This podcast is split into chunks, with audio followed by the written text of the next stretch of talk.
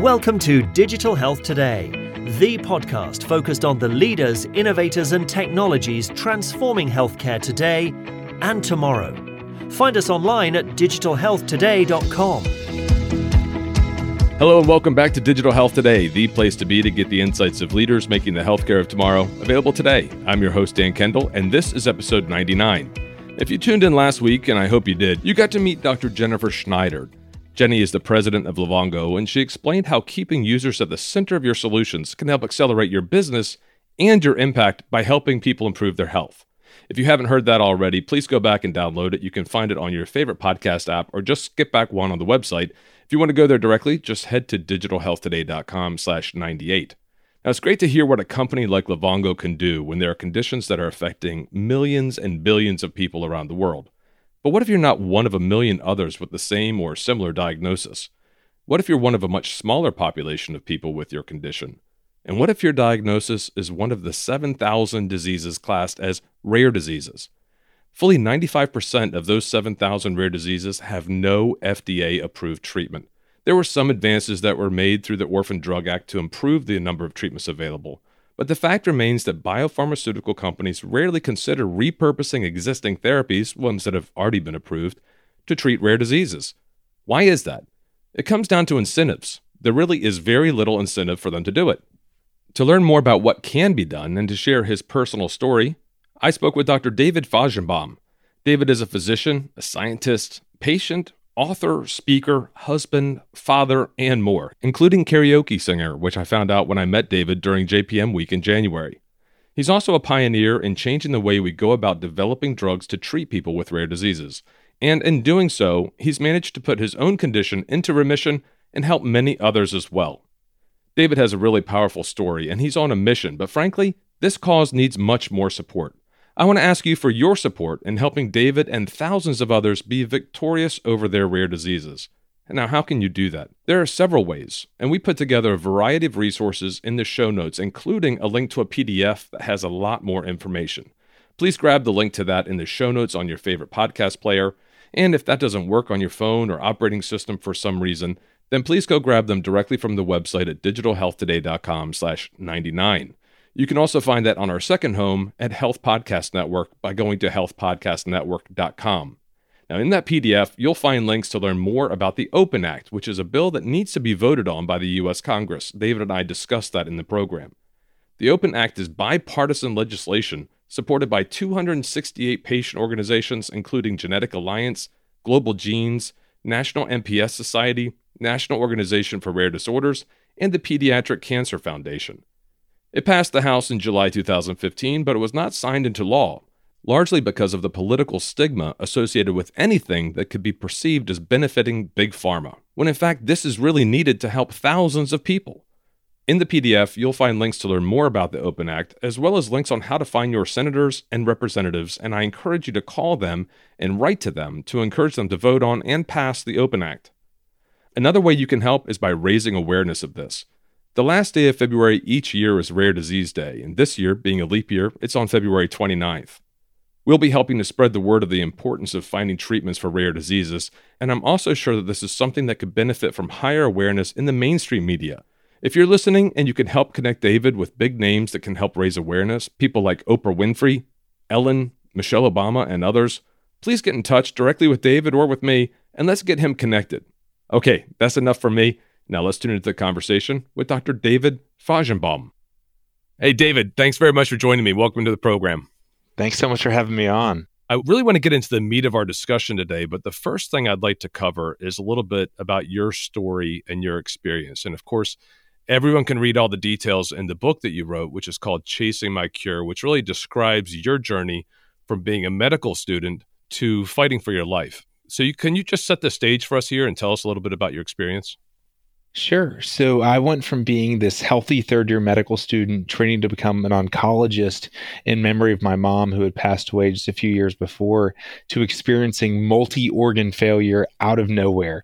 I gained 70 pounds of fluid, a retinal hemorrhage made me blind in my left eye. I was so sick that I actually, a priest came in and administered my last rites to me because the doctors didn't think I would survive. But thankfully, about 11 weeks into this journey, I was a eventually diagnosed with idiopathic multicentric Castleman disease, which is a rare and deadly disorder where the immune system attacks and shuts down the body's vital organs. About 5,000 patients are diagnosed each year in the US with Castleman disease. And for my subtype, about a third of us will die within five years of diagnosis. And with this diagnosis came treatment. So thankfully, I received chemotherapy that saved my life just in time. Unfortunately, I would go on to have many, many relapses. Yeah, I mean, I, I, saw it on the talk that you did at JPM. I also watched the video that we'll have the link to at Exponential Medicine. But what did you have, like five different relapses? That's right. Five times I went from being totally healthy to in the intensive care unit on dialysis, daily blood transfusions, really kind of as sick as you can possibly be. It was just absolutely frightening. I mean, that, that must have been terrifying for you and the people who care about you. I know you and your father are very close. One of the relapses actually occurred just shortly before your wedding, right? That's exactly right. And we didn't know if I was going to make it to my wedding. I mean, with each of these deadly relapses, it was, as you said, it was frightening, especially for my family to see what was happening to them and for them to see what was happening to me. You know, despite them being the most difficult experiences of my life, I actually was able to try to find some positives and some lessons within the tough times. But at the time, uh, it certainly didn't feel like there were any positives that were going to come from them. Well, I've got your book here, and it's a great book. I've, I have to admit, I haven't read the whole thing yet, but I'm through a good part of it, about a quarter of it, and I've looked through all of the photographs that you have here, the before and after, the reverse before and after. You've got the picture of you when you're very, very healthy playing college football at Georgetown. You're a quarterback, right? That's right. Yeah, so very healthy playing that. You have a top athlete there, and then also being very, very unwell, being confused for a pregnant person at some stage, right? That's right. I, I, had to try to find some humor in the midst of the tough times. You're exactly right. I was I had such a big belly because my liver and kidneys weren't working that in one of my hospitalizations, a drunk man on New Year's Eve actually thought that I was my dad's pregnant wife, which was definitely a low point emotionally. But despite it being a tough time, we actually my dad and I both laughed really, really hard. And I think sometimes you have to find humor and laugh laugh in the middle of life's toughest challenges. Well, I'm so glad that you've been victorious over this disease on at least five different occasions. And you already had an interest in healthcare and pursuing a career in medicine because of the loss of your mother. You were focused on oncology at the time. Then you've had all this happen to you and you decided to dedicate the rest of your life to finding a cure for this disease, or was it even bigger than strictly Castleman's? Tell us what the change was that happened with you. Sure. So it was really this fourth relapse of the disease when I was on the only drug in development for Castleman's and it didn't work. It was the only drug undergoing clinical trial when I decided that I would dedicate my life, as you said, to trying to identify a treatment and maybe a cure for Castleman disease. And it really was just Castleman disease early on. It was I'm realizing that I wouldn't survive. I would never be able to get married and have a family and do the things that I wanted to do in life if I didn't identify a drug that could help me. And I worked really, really hard for about a year and I didn't find anything. No major breakthroughs. We made progress, but no breakthroughs. And, and I relapsed. I had my, my fifth flare of this disease. And this was, as you mentioned earlier, right before my fiance and I were due to get married. And I knew that if I didn't find a drug that could save my life and I wasn't going to make it to our wedding date. And so all I could think about is May 24th, 2014. Just have to make it to May 24th. But of course, the only way I could is if I found a drug that could keep this awful disease in remission. And so I spent weeks and a great bit of time during that period trying to identify patterns in my data. I eventually did identify a number of signals from within the data that I'd been generating in my lab that suggested that a particular communication line in the immune system called the mTOR pathway was highly activated in my samples. And what was so exciting about finding that mTOR was active is that there's a drug that was developed 30 years ago for kidney transplantation, and it had never been used before for Castleman's, but it targets that particular communication line. And so with no other options, I decided to start testing this drug on myself. And it's now been six years that I've been in remission on this drug and relapse free. How did you actually go through and find that this drug existed? Yeah, so once I knew that this particular communication line was active in my samples, I ran a series of experiments that suggested to me that this communication line was active. It didn't mean that blocking it was going to treat my disease, because unfortunately, in a lot of diseases, many things are up and many things are down, and, and not all of them actually, if you normalize them, will, will the patient get better. But I found this major abnormality in my samples. And what's so cool about this pathway, and I, and I talk about it a lot in, in my book, I know this sounds very nerdy, but what's cool about the pathway is that the name of the drug rapamycin is actually in the name of the pathway. So the thing that targets it, it's called the mammalian target of rapamycin. So when you find out that mTOR is up, the actual name of what targets it, you know, the drug that targets it, it's in the name. And so this drug rapamycin or sirolimus is well established of actually being able to target this thing. And so I knew right away once I found that this thing was up, I knew exactly what drug to go to and started testing it right away. That's great. So, when you dedicated your life to this disease and to rare diseases broadly, I understand that you took a look at it and you realized that there was very little funding that was available. I mean, there's no research that was being done. There was no diagnostic criteria for Castleman's disease, no cell lines, no animal models, no registries.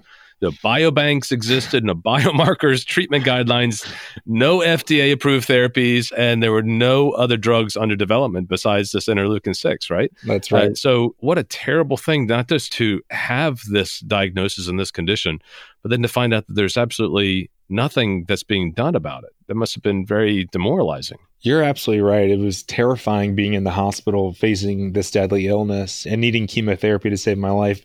But as you said, I think it actually was even scarier to get out of the hospital and to see what the field looked like and to realize that, you know, it was very unlikely that we would make progress in time to save my life. And, and actually, I took a very unusual turn that I think the listeners of your podcast will maybe uh, really appreciate or, or recognize why I did it. But I ended up deciding to go to business school in the middle of all of these relapses and all these these challenges because as I was conducting laboratory research, I learned pretty quickly that some of the greatest barriers in the way of drugs and research and progress and diagnostic criteria really were operational or managerial problems. They were issues of getting people to work together. The science exists. You know, these drugs are out there. The scientific tools are here, but getting the resources together to be able to utilize them, getting the people together to actually work together, to me seemed like the greatest bottleneck. And so, in parallel to the laboratory work that I was doing, I decided to enroll across the street in business school and and try to gain some of the skills that I thought could help me in fighting this disease. And one of the things I heard you speak about was that you started to look at how research is done in rare diseases. What did you find? Yeah, I found that it was uh, really uh, an inefficient system. The traditional way that rare disease research is done is that rare diseases are almost entirely funded through private philanthropy from those particular rare diseases. Of course, the NIH funds rare disease research, but for any given rare disease, it's unlikely that that particular rare disease will get federal funding. So research occurs by groups like the Castleman Disease Collaborative Network, which I run, and other rare disease organizations, raising money and then inviting the best researchers to apply to use it, how those researchers see fit. And then you select the best applicant. And that works really well if you get dozens or hundreds of applicants. But that sort of system does not work well at all if you get two or three applicants or one applicant, you know, it's unlikely that the one person who applies for your grant is going to have the best idea in the world for what needs to be done and also happen to have the exact skill set to be the best person in the world to actually do the research. So, with that in mind and realizing that Castleman's was described 60 years ago, and there was basically no progress for it. So, with that in mind, we decided that we would take a totally different approach to research. So, rather than raising money and inviting researchers to apply to use it how they saw fit, we decided that we would build a community, get the whole network of physicians, researchers, patients together, invite researchers from related diseases, bring them all into this one big community. And then once we built the community, crowdsource that community. So ask the community what research questions need to be answered, and then prioritize from first to last the most important questions that we need to pursue with research. And then the really important piece is then go out and recruit the best person in the world to do it. Don't just raise money and invite someone to apply because it's unlikely that the best person in the world will apply. Go out and find that person, proactively recruit them. And we've taken that approach for Castleman disease, and it's been just a total game changer for us. We've made so much progress thanks to this really efficient approach. We call it the collaborative network approach. And actually, we partnered with Chan Zuckerberg Initiative about a year ago to try to spread this approach to many, many other rare diseases because we think this is critical to really getting from where we are today with very few drugs for rare diseases to a future where hopefully we can treat many more.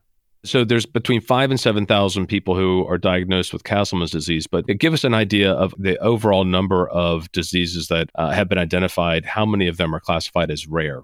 Sure. So there are actually 7,000 rare diseases. To be classified as rare in the US, you have to have a prevalence of less than 200,000. And so when you look across diseases, there are about 7,000 that fall into that category.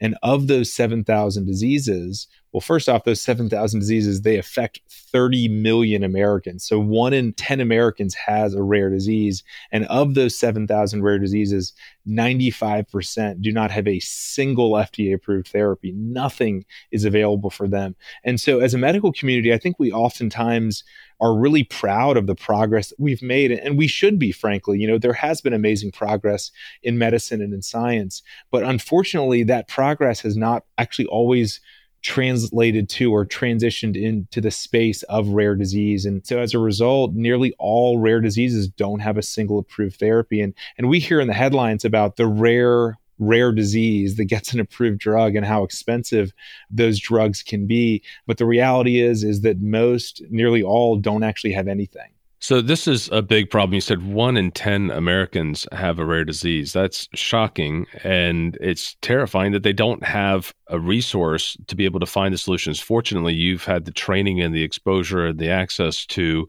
the labs to be able to yes. test on yourself and to test with peers and have discussions with peers and come up with these solutions. But obviously, a lot of people don't have those sorts of resources or opportunities. So, what should people be doing? What should we be thinking about as an industry about how to change the thinking and the process about how to support this 10% of the population?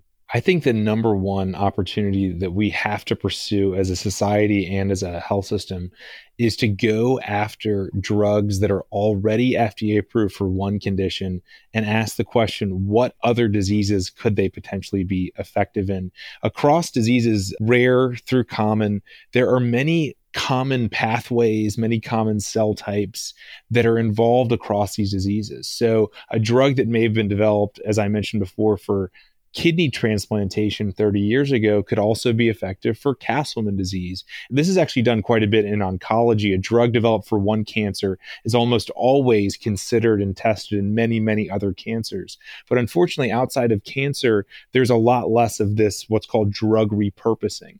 So drug repurposing is taking a drug, you know, had one purpose, but trying it in a new way. And I think that for the 95% of these 7,000 rare diseases, we need new drugs. We need to continue to develop new drugs. We need to spur innovation for new drug development. But we also need to look in our rearview mirror and ask what drugs are already FDA approved that might actually be effective treatments tomorrow instead of having to wait, you know, 10 years until there's a new drug or, or in many cases, hundreds of years. Yeah, we spoke before. You were telling me about a bill that never passed the Senate that would have had some impact on the availability of drugs for people who have rare diseases. Can you explain what that was? That's right. It's called the Open Act. And about four years ago, I worked with a number of really amazing colleagues to advocate for this bill where basically any drug company that has a drug that's approved for a common disease, if they do the clinical trials to demonstrate it's effective for a rare disease, they would get an extra six months of market exclusivity, which is really a major incentive. And it's the kind of incentive you need because right now, the real reason that drugs are not being repurposed is because they're really are no incentives in place to make sure that this happens. Once a drug gets approved for one indication, it can be used by doctors for many indications. Clinical trials in rare diseases are expensive. And if it's a really rare disease, it's unlikely that it'll help to recoup the cost. So this bill would make it so that drug companies would have a real incentive to take their drugs that are already approved for one thing and to look for new ways to use it. It actually made it all the way to be a part of the 21st Century Cures Act, and it was uh, ready to be voted on. And unfortunately, about a day before 21st Century Cures Act was voted on, the Open Act was removed from the legislation. And we believe that that is related to the fact that it was considered to be a pro pharma bill when really it's a pro patient bill. Um, you know, this is a, a, bill that would help to get more drugs to rare disease patients at good prices because there were drugs that were priced out for common diseases. So it actually would be good for the system as well. Um, but because there was an incentive built in for pharmaceutical companies, there was a sense that politically, from both sides, um, that it, it, would not be um, well received. And unfortunately, it's still on the floor of the Senate. Yeah, I don't even think it's been voted on, right? They didn't vote it down. They just never voted. That's exactly right. Well, you know, we try not to get real political on this show, but I think this is a human issue, a person issue, a patient issue that I think everyone who's listening can understand and empathize that this is something that needs to be addressed. So I should also mention that you've put together some slides that illustrate some of the conditions, some information about Castleman's specifically, and we're going to talk some more about the impact that your research has done and the foundation you've started has had.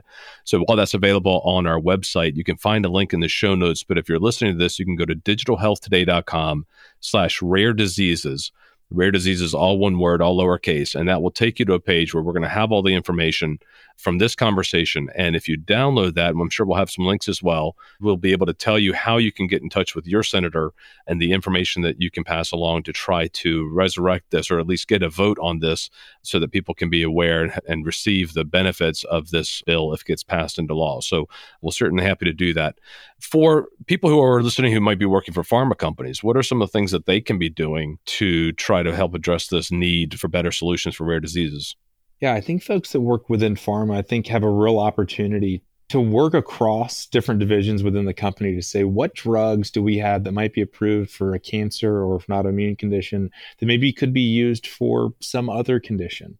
Based on the way that we know the drug works are there other conditions that are rational diseases to go after? I think one of the challenges is that pharmaceutical companies are often um, their hands are tied because they're not allowed to market potential alternative uses of their drugs. And so, you know, a company couldn't go out to another disease field and say, you should try my drug in your disease field and see what happens. That's illegal. Um, but what the company can do is internally try to understand okay, we know this drug works in this way. Is there a rare disease out there where this particular cell type or communication line or protein or gene may be dysregulated in a way that this drug could help? And then connecting individually with leaders from those fields to say, you know, is would there be any interest in studying this? I think this is really, really, really important. And it's easy to focus on the common diseases, especially when you develop a drug for more common diseases. But boy, are there so many patients out there that are just waiting for a drug that could extend their lives, save their lives, improve their lives. And I think pharmaceutical companies have a real opportunity to really ask tough questions around how else can my drug be used? And maybe it does require investments that maybe won't pay off in the long run financially. But I think that there is an opportunity for these sort of investments in rare diseases to pay off in other ways. You know, making these sort of decisions that aren't always fully based on financial incentives, but maybe social good could really pay some serious dividends long term. Now, drugs are often used off label and the, part of the challenge there is that a lot of that data from the use of those drugs is not tracked. Are there any sort of registries that will help keep track of the real world use of these drugs? You're exactly right. It's estimated that about one third of all prescriptions are for diseases that the drug was not ever approved for. So, you know, I've been championing throughout this conversation the idea of off label and drug repurposing. But just as you said, it's actually already happening. There's a lot of drug repurposing and a lot of off label drug use that's already happening. As I said, about a third of all prescriptions.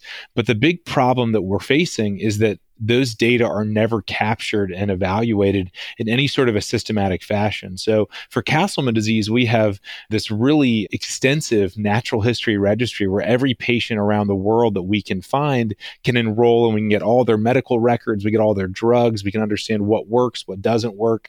But unfortunately, Castleman's is an anomaly in that sense. Most diseases don't have a system set up like that to understand what are all the drugs being tried, what's working, what's not working. And so, really, we need a lot of rare disease or disease registries that can collect these data or we need a more systematic approach to basically make it so that medical records and or other databases could be set up to be able to collect these kinds of data on not just what's being given but what is it being given for and if it's being given for a disease or an indication other than what it was developed for, how well is it actually working? Because if these drugs are being given off label and they're not working, that's a really important thing to learn so that we stop giving this drug off label. But if it's being used off label and it is working, that's also really important so we can make sure that this drug gets to other patients with this condition.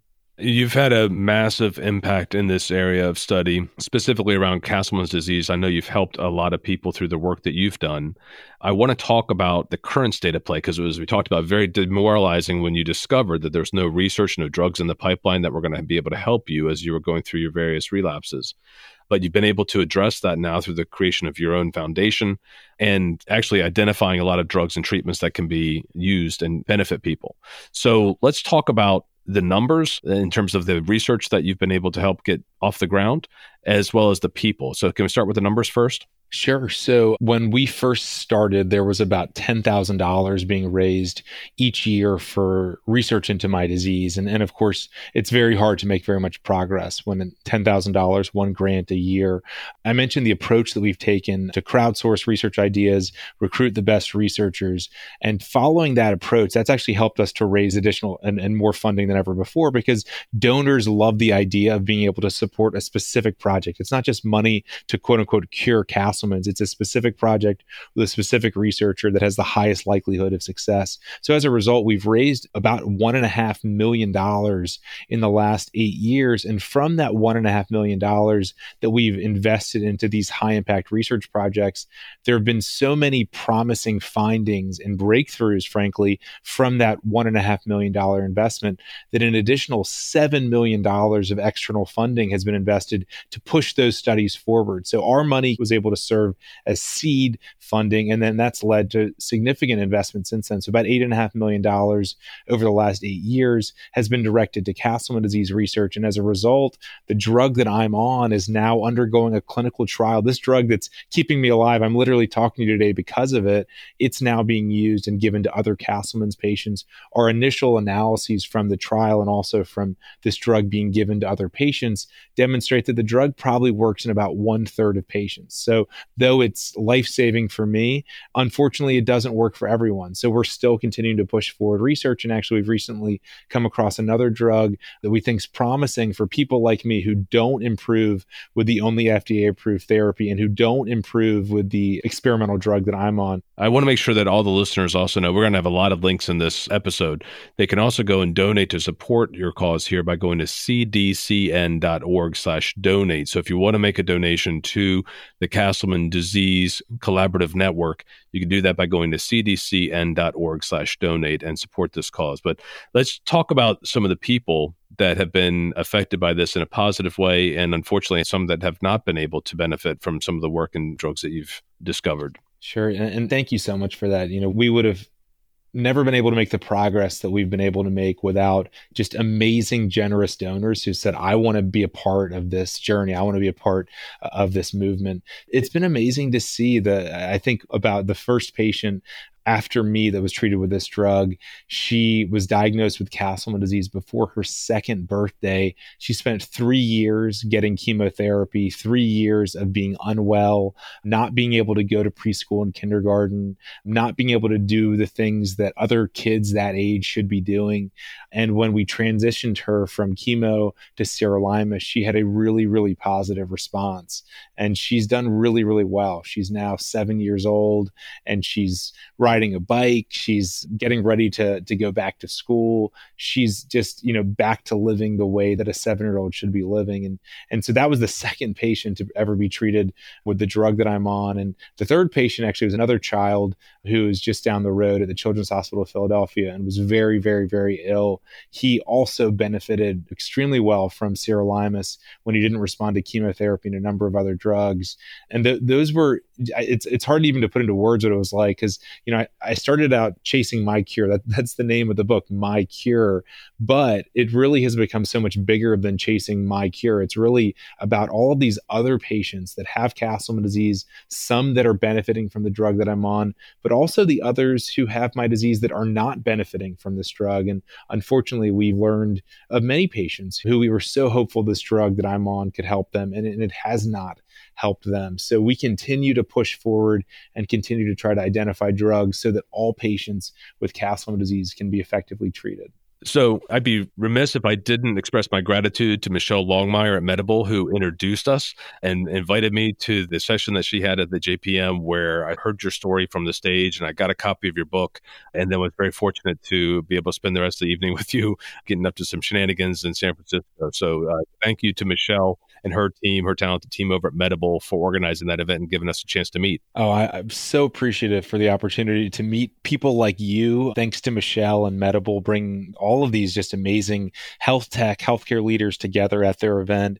And just so thankful to Michelle for being one of these people like you who, as soon as she heard about my story and our journey, immediately said, What can I do to help? And, and there have been a lot of amazing people that have supported our fight, but but really there are very few who kind of at hello say you know what can i do to help? And michelle and you are two of those people who right away said you know i'm on board. You know we're chasing our cure. Let's do this. Um, how can i help? And, and that really has been so special and important to me. And i'm excited to keep trying to push these things forward with you michelle and, and others from from that really really awesome event it's a lot about the people. I met Michelle. We talked about it offline, but I met Michelle at a coffee break about seven years ago at a meeting in Los Angeles, the Center for Body Computing meeting, and uh, she and I have gotten along great ever since. And uh, bring more people into your life, and then uh, work to try to serve them and, and help magnify their work and their voice. So thanks to Michelle and your whole team for putting together the opportunity for us to meet. Yeah, oh, I'm so thankful. I'm so honored to speak with you, David, and share your story with the audience. It's such an amazing journey that you've been on. I'm sure your mother would be very proud. I'm sure your father still is. And I was just looking at the bookmark that uh, has this information about the CDCN donation link and we're going to make a donation to that organization as well. We wish you such great success. We hope all the listeners who are tuning in will make a donation as well. Uh, really applaud the success that you've had for yourself, but also for the people that you've touched and the change that you're bringing about around how people are actually discovering and, and repurposing drugs that can help these rare diseases. It's such an important thing and it doesn't get enough attention. So we're really pleased to have you on here in advance of the Rare Diseases Day on February 29th or another year's February 28th so that we can recognize the achievement and the journey that a lot of people are on in our communities. You've learned a lot about this. You've learned a lot about life. You talked earlier about May 24th, 2014 being such an important day. That's your anniversary. Right. Uh, you made it to May 24th in 2014 and beyond. Uh, you're now a father. I'm sure that's taught you a lot of life lessons as well. Are there some key lessons that you would want to share with the audience that go beyond some of the science and industry discussion we've had already? Sure. So, um, you're exactly right. Going through all of the ups and downs that I've gone through and almost dying five times really did teach me so much about life and about living, uh, lessons that um, I didn't know before I got sick, and lessons that I, I really do want to share with the world, which again is, is really one of the main reasons why I, I, wrote this book is so that I could share these lessons with other people. I feel like I have this obligation. So I mentioned earlier um, that I had my last rites read to me in 2010, and I've really considered that moment to be the start of my overtime. And of course, in overtime, every second counts, and you have to make the most of every second because a missed play, a drop pass ends the game. And so I've really lived this, this sense of overtime and realized that we actually are all in overtime. We really all need to live with this sense of overtime. Another key lesson that I really want to share is, is about reflecting on our hopes and our prayers, our wishes, and trying to understand what can we do? What sort of action can we take to get those hopes and prayers and wishes closer to reality? Really, everything changed for me when I reflected on what I was hoping for and I started turning th- those hopes into action. Another one is that I learned this from my mom when she was battling cancer was that oftentimes during difficult times we're we're instructed to look for silver linings. What's something positive that we can find from this really difficult experience? But what my mom taught me was actually that we shouldn't just look for silver linings. We actually should create silver linings whenever possible. So, in the midst of really tough times, we should think, what can I do today that could actually create something positive for someone that I love? What can I do tomorrow that could actually make a difference against the disease that I'm battling for someone else? You know, how can we not just find silver linings and say, oh, this actually is better because of it, but what can we do to actually create silver linings? And really, the, last one that I want to highlight today is about how it really takes an army to do the things that we've done. If this was me fighting on my own, we would have made probably one one thousandth of a percentage of the progress that we've made. But because of amazing people like you, Dan, who are saying, I want to get behind what you're doing. I want to raise awareness for Castleman's and, and, and the fight against rare disease. I, I, want to get behind the organization of this fight because of people like you and, and hopefully listeners on the show that want to be a part of this. We've made so much progress and We've made progress against Castleman disease, but importantly, as we've discussed throughout the show, we've spent a lot of time thinking about how can we spread this approach and this progress to many other rare diseases, which is why we're partnering with the Chan Zuckerberg Initiative to spread our approach to other rare diseases. It's why we're advocating for bills that will incentivize drug repurposing. And, and it's why, you know, we're trying our best to raise awareness about the work that we're doing. So thanks so much for having me on today. And I love the idea that we can share these lessons with your listeners and, and love the idea that your listeners will be a part of this army that fighting Castleman's, fighting rare disease, and spreading the word about chasing my cure. David, so many important lessons that you've just shared with us. Thank you so much for spending. You talked about uh, the importance of each second, and you've spent about 2,000 seconds with us. So thank you so much for spending the time with us and sharing your experience as a medic, as a professor, as a, a patient, as a person, a father, a husband, so many different roles that you have, and as a pioneer in this area around rare diseases. So thank you so much for everything that you're doing definitely going to encourage everyone to go to that website, make a donation, buy the book, Chasing My Cure. We'll have a link to that on the website, and do download the document that David and I have put together uh, that includes a lot of the information from his presentation at Exponential Medicine, but also importantly, it's going to have the links and the information there about how you can get involved and write to your senators and get involved with the organizations that will help to bring this bill into Senate to get a vote and hopefully allow patients to have better access to drugs that can help them as they follow their journey. So, David, I'm very grateful. Thank you so much for your time, and uh, I look forward to seeing you again. Thanks so much for having me on. Look forward to seeing you soon, too. This has been another episode of Digital Health Today, a production of Mission Based Media. Be sure to grab the show notes for this episode at digitalhealthtoday.com slash 99 and also download the PDF to find out how you can help win the fight against rare diseases.